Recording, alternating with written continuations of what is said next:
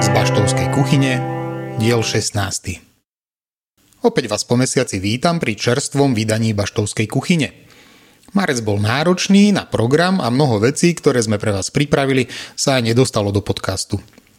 Jednoducho, musel by mať aspoň 2 hodiny a už našich štandardných 26 minút je celkom fúška vypočuť.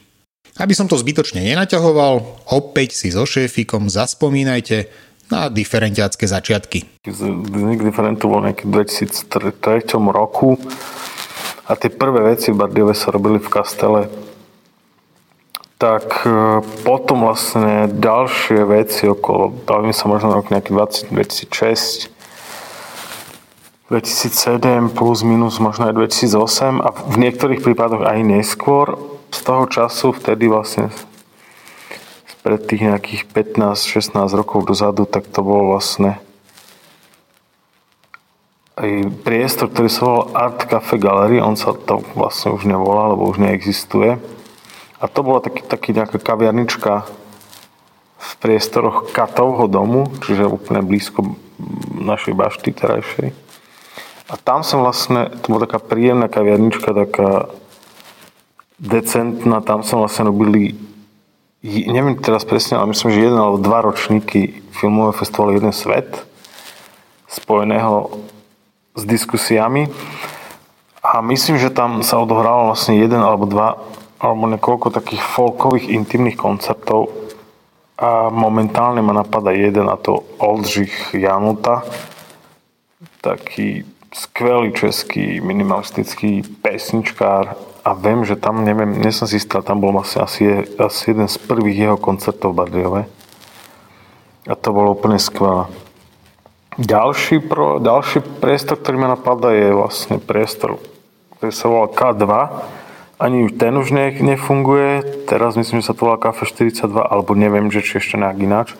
Ale v tomto priestore sme v tých rokoch 2006, 2007, 2008, možno aj neskôr, neviem presne, rob, urobili vlastne, stali sme tam strašne veľa koncertov, festivalov filmových aj, aj hudobných a tam som vlastne tam sa vlastne udrala veľká veľká vlastne taká časová aj, aj, aj, aj, aj zážitková vlastne etapa nášho fungovania. No a ďalší priestor, ktorý vlastne ktorým sme spolupracovali istý čas a potom aj v neskôrších rokoch, je priestor vlastne na námestí priestor Libresa Lovy, alebo kedy si to bolo ešte knihkupectvo Radosť, s ktorým vlastne máme od začiatku jeho fungovania, ešte keď fungoval na kláštorne vlastne úplne úzke, a teda aspoň ja, e, úzke väzby a doteraz vlastne sú vlastne veľmi dobrí kamaráti. A tam sa vlastne robievali menšie, menšie také koncertné formy, alternatívne folkové veci, alternatívno-rokové veci. Bol to napríklad, bol tam, myslím, teraz, teraz si spomínam, že tam bol, myslím, že Brnenský bioorchester tam mal skvelý koncert. Robili sme tam výstavy, neviem, či jedna z prvých výstav Jakuba Lenarta, myslím, že bola tam, ešte v tých dávnych rokoch. No to je asi tretí priestor, ktorý, v ktorom sme niekoľko rokov fungovali a, a fungovali sme tam, myslím, že aj, aj v neskôršom období, keď sme už mali baštu, ale nedalo sa tam v zime ešte v tej bašte fungovať, tak sme vlastne fungovali v tom Librese Lovice zimu. No a, a ďalšia vec vlastne, ktorá, ktorú ja považujem za veľký taký mílnik a ja neviem, že či by bašta fungovala v podstate, alebo diferent by fungoval, ak by, ak by sa nestala tá vec, ktorá sa stala. A to je tá, že v 13. júna v roku 2007 vlastne zomrel Vlado Kačmár a to bol chalanisko, ktorý mal 23 rokov a bol mm, bol vlastne vďaka nemu po mojom návrate z Bratislavy vlastne sa začali veci diať v rámci Diferento a Bardiova. Vďaka nemu vlastne funguje to teraz už viac než 15 rokov festival, je ako spomienkový festival. A hlavne, hlavne to spomínam momentálne asi preto, že po jeho smrti sa okolo tých, tých zopár ľudí, ktorí, ktorí, ktorí tvorili diference, vlastne vytvorila pevná a priateľská a silná komunita, ktorá funguje už doteraz, hoď väčšina ľudí už nežije v Bardejove. A to je vlastne komunita okolo vláda Kačmára. Čiže aj keď zomrel, tak v podstate v tých ľudoch a v nás akože doteraz ten chalanisko je a a ne, ne, netuším, si, netuším si povedať teraz, že asi, že čo by, jak by to, jak by to bolo, alebo čo, jak by to išlo, alebo jak by to fungovalo, keby vládo vlastne nezomrel. Takže, uh, takže toto bol taký milník v tom zmysle, že, že, že sa vytvorila taká silná komunita skrz tú vládovú smrť. Sa to viac zomklo, viac nám ľudia začali pomáhať a jednoducho, jednoducho e, to, to, to si dovolím tvrdiť, že to vlastne utvorilo taký nejaký nielen duchovný, ale aj akože celkový taký také silné smerovanie, taký, taký úplne silný základ, ktorý vlastne tvorí ten, ten základ vlastne tvorí a funguje v Differente a v Bašte doteraz. Pri našej histórii sa ešte chvíľu zdržíme. Bašta tento rok oslavuje a my sme sa rozhodli urobiť rebranding. Prečo? Opäť vysvetlí šéfik. Oslavujeme 10 rokov Bašty a je to taký podľa mňa optimálny čas na, na, na, na zmeny a tak nejako prirodzene vlastne doch, prichádzame k tomu, že vlastne, že, že, že že by sme chceli možno niektoré veci robiť ináč a snažíme sa robiť ináč a nejakým spôsobom sa snažíme stále posúvať to naše fungovanie. No a zmena také nejakého vizuálu alebo nových, nových etap fungovania, nových možností na rozvoj a stabilizáciu nášho priestoru a nášho týmu a, a našich snách je, že, že vlastne toto je jedna že toto je vlastne jedna z tých, z tých etáp, ktorú sme sa rozhodli posunúť ďalej. Pre záujemcov pripomeniem, že prihlasovanie do súťaže končí 21. apríla. Odborná porota potom vyberie víťazný návrh. Už teraz sa nám teším. Aby sme to dnes nenaťahovali, poďme rýchlo k programu. Začiatok mesiaca patril filmu. Už 17. krát sme pre vás pripravili premietania filmov z festivalu Jeden svet. Viac o programe povie Jonky. V podstate jeden svet je taký už náš domácky festival, môžem to takto povedať, lebo občianske združenie Different ho organizovalo tento rok 17. krát, takže to už je celku slušný počet a veľmi sme radi, že sa to podarilo aj v tomto roku, keďže no, premietali sme e, filmy z festivalu Jeden svet z roku 2022 a u nás sa to podujatie e, nieslo pod názvom Ozveny jedného sveta Bardejov. V čom spočíval dramaturgický výber filmov na Bardejovskú prehliadku? Už samotní organizátori, čo je uh, nezisková organizácia Človek v ohrození, zvolili trošku iný uh, kľúč k tomu, ako dostať tieto filmy do regiónov. Čiže vlastne mali sme viac menej voľnú ruku pri výbere a dramaturgickom pláne. Rozhodli sme sa film, teda festival púšť, púšť, ešte raz, rozhodli sme sa festival púšťať 3 dni ešte raz. Rozhodli sme sa filmy festivalu púšťať 3 dni, a štvrtok, piatok a sobotu a dramaturgicky sme sa snažili uh, chytiť viacero uh, tém, ktoré prináša tento festival. Štvrtok bol venovaný viac menej téme ekológii a recyklovaniu ako takému, aj keď sa javí, že to môže byť všeliek na odpadový problém alebo problém odpadového hospodárstva. Nejaví sa to tak v realite, čiže to bola veľmi zaujímavá téma. V piatok sme venovali náhľadom do...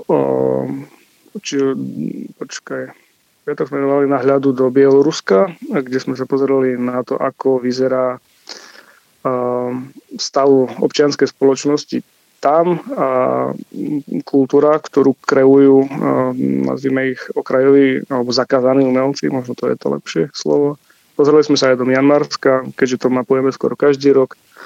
A veľmi zaujímavý film bol uh, Dašť, čo sa nikdy nekončí, ktorý prezentoval vlastne pohľad na súčasné vojnové konflikty ako Syriu a Ukrajinu.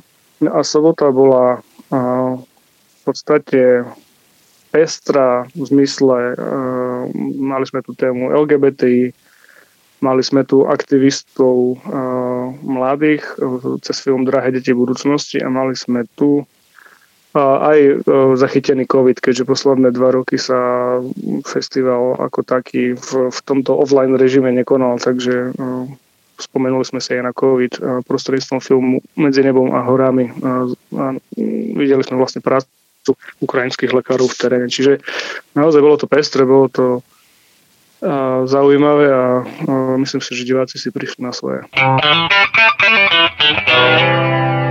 Ďalší z úspešných večerov patril cestovateľom. Naša Barbara pre vás pozvala do bašty Whiskyho. Takto pekne zhodnotila nielen spomínaný večer, ale všetky cestovateľské akcie, ktoré sme pre vás pripravili.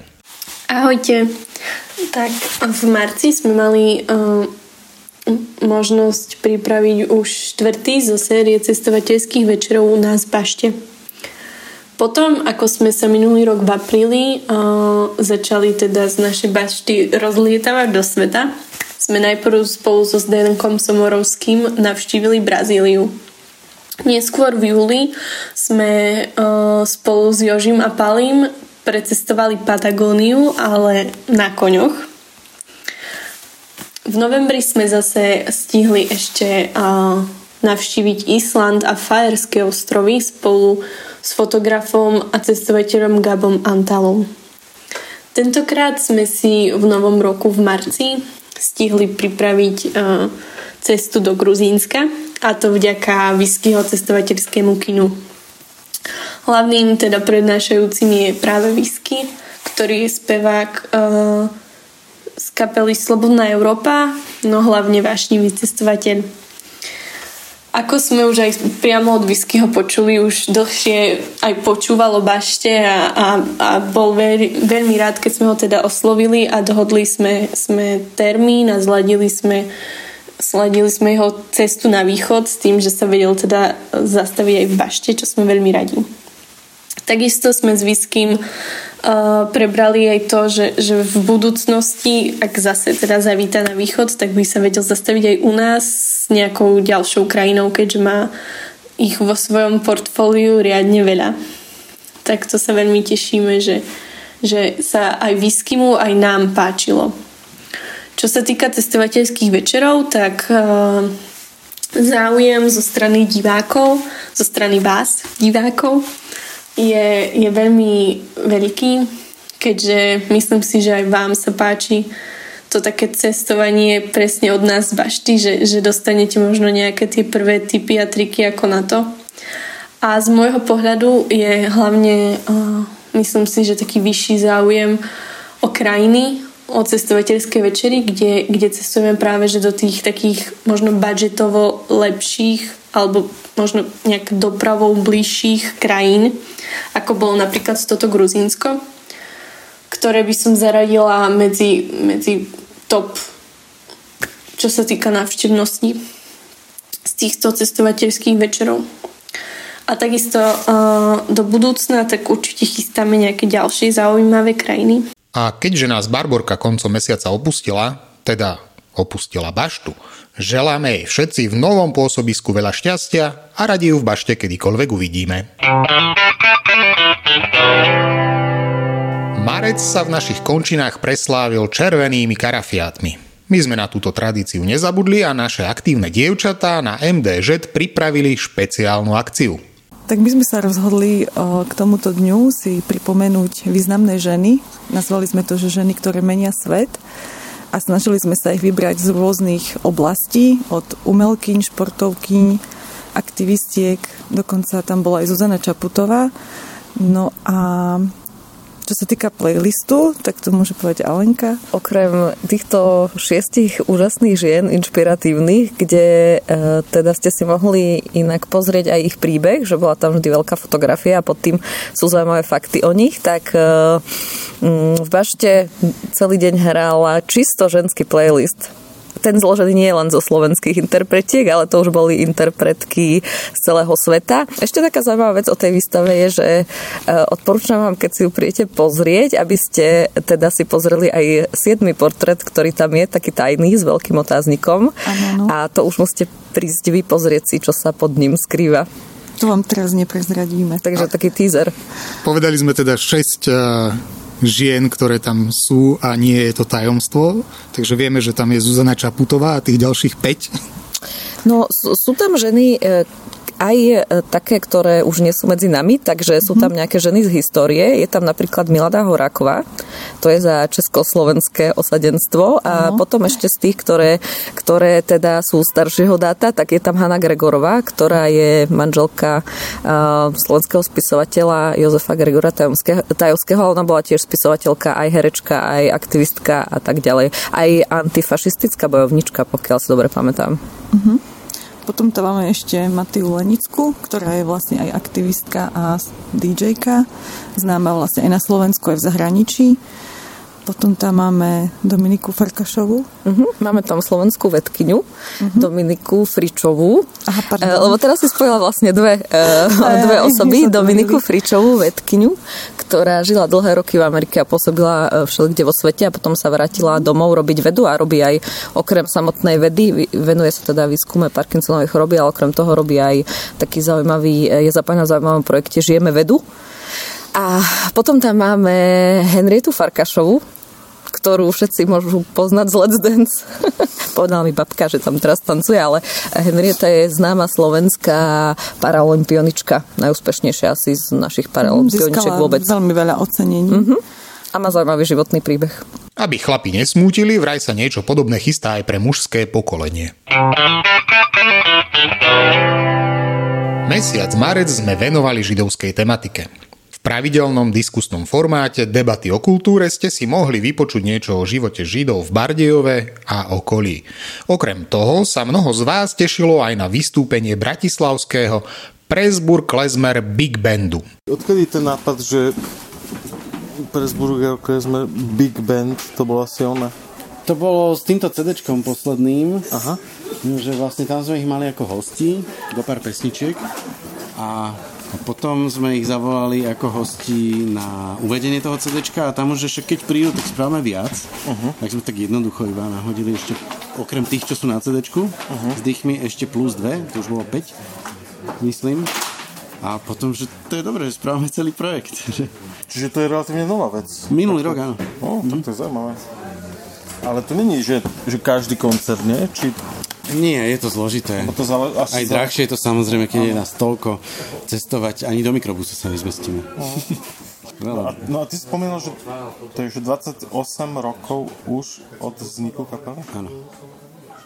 A, Strašne. A vy ste všetko pôvodní členovia? Uh, nie, úplne pôvodný som iba ja. Uh-huh. A potom mm, po asi dvoch rokoch prišiel Andrej a po ňom kúsok Miro. Uh-huh. A ostatní tak postupne potom. Ja zatiaľ iba 20. Zatiaľ iba? Ešte nie. Ešte bude, bude. Bude to 20. No. Bude to to vzniklo akože z jakého popudu? Ako, prečo práve klezmer? Preto, lebo sme poznali vtedy uh, nejaké nahrávky, väčšinou americké, boli väčšinou, že Klezmatics, uh, KCB, Klezmer Conservatory Band a Brave Old World, to sú vynikajúce kapely.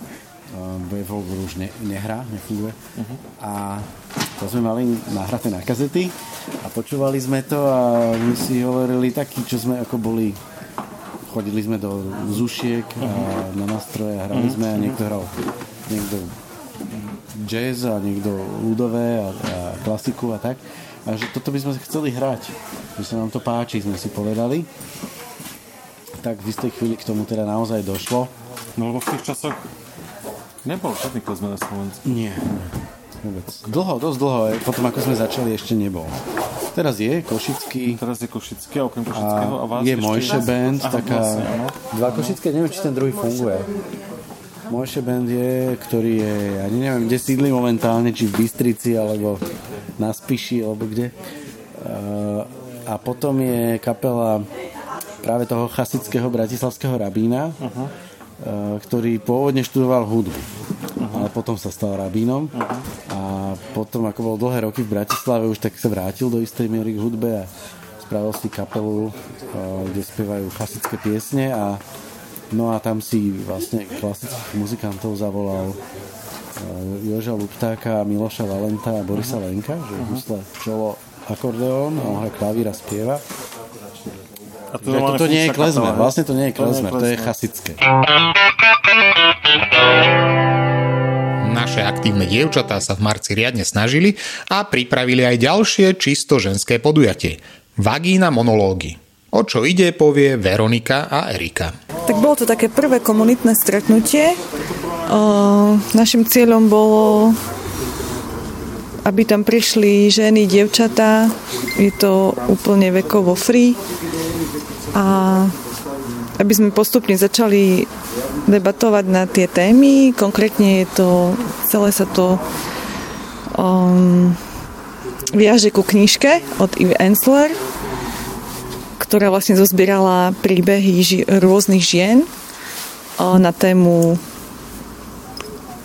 na tému vagíny. Áno. Sú to vlastne rôzne príbehy na sexuálne témy, viac menej tak neviem, či by som to pomenovala za sexuálne, ale všetko, čo sa týka vagíny z rôznych hľadisk, tak ja som samozrejme aj, aj, zdravot, aj zdravotné, alebo čo, čo aj vlastne, čo, týka sa to aj vývinu ako keby ženského tela a tak ďalej. Aj, o, samozrejme je to naviazané na nejaké problémy, hej, ktoré s tým sú spojené. O, už vlastne na začiatku o, ona píše o tom, že prečo sa začala vlastne nad tým zamýšľať, že to slovo vagína je kontroverzné, o, kontroverzné mm-hmm. že veľakrát sa sme ho neboli ho ženy schopné ani povedať a tak ďalej. A aj e, vlastne iný rozmer um, toho celého projektu e, je, že mm, sa snaží jednak zvyšovať povedomie o, o tej vagíne a na druhej strane o, vždy z výťažku z toho podujatia, keď bolo verejné, o, podporili nejakú organizáciu, ktorá sa venovala ženám. Mhm. Čiže výsledkom tých komunitných stretnutí by potom malo byť nejaké verejné podujatie, nejaká performance, kde by sa čítali texty z tej knihy, o, buď priamo alebo potom môže ísť aj o vlastné texty, ktoré si ženy vlastne pripravia. Uh-huh. Čiže momentálne sme po prvom stretnutí a plánujeme ďalšie a celé by to malo vyústiť do nejakého toho performance na konci. Vždy záleží na tom, že aká skupina žien sa zíde. A, o, buď sa to číta, alebo o, ono to vzniklo ako divadelný text.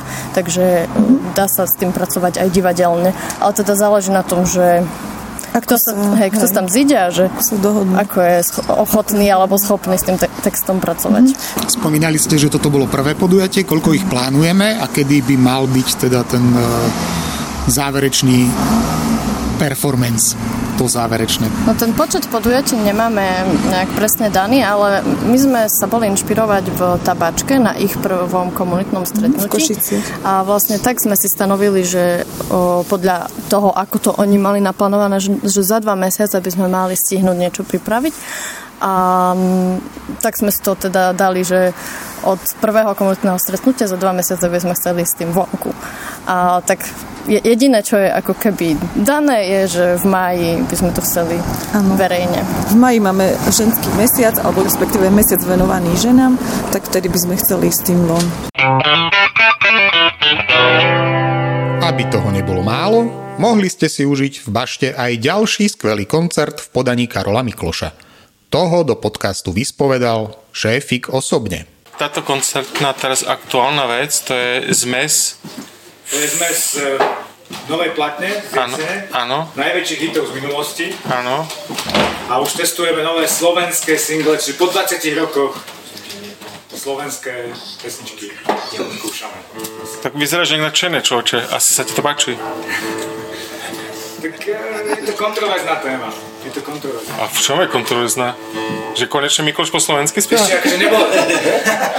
Či jak to myslíš? Po svojom živote som absolvoval asi tak 33 rozhovorov a nebol, nebol rozhovor, v ktorom by nepadla otázka slovenčiny, angli, slo, slovenčina versus angličtina. Takže aj ja mám Som mal dokonalé výhovorky, že prečo to musí byť angličtina, hej? Že aj ja ju mám dať? Mňa to nenapadlo, ale môžem ti dať takú, keď chceš.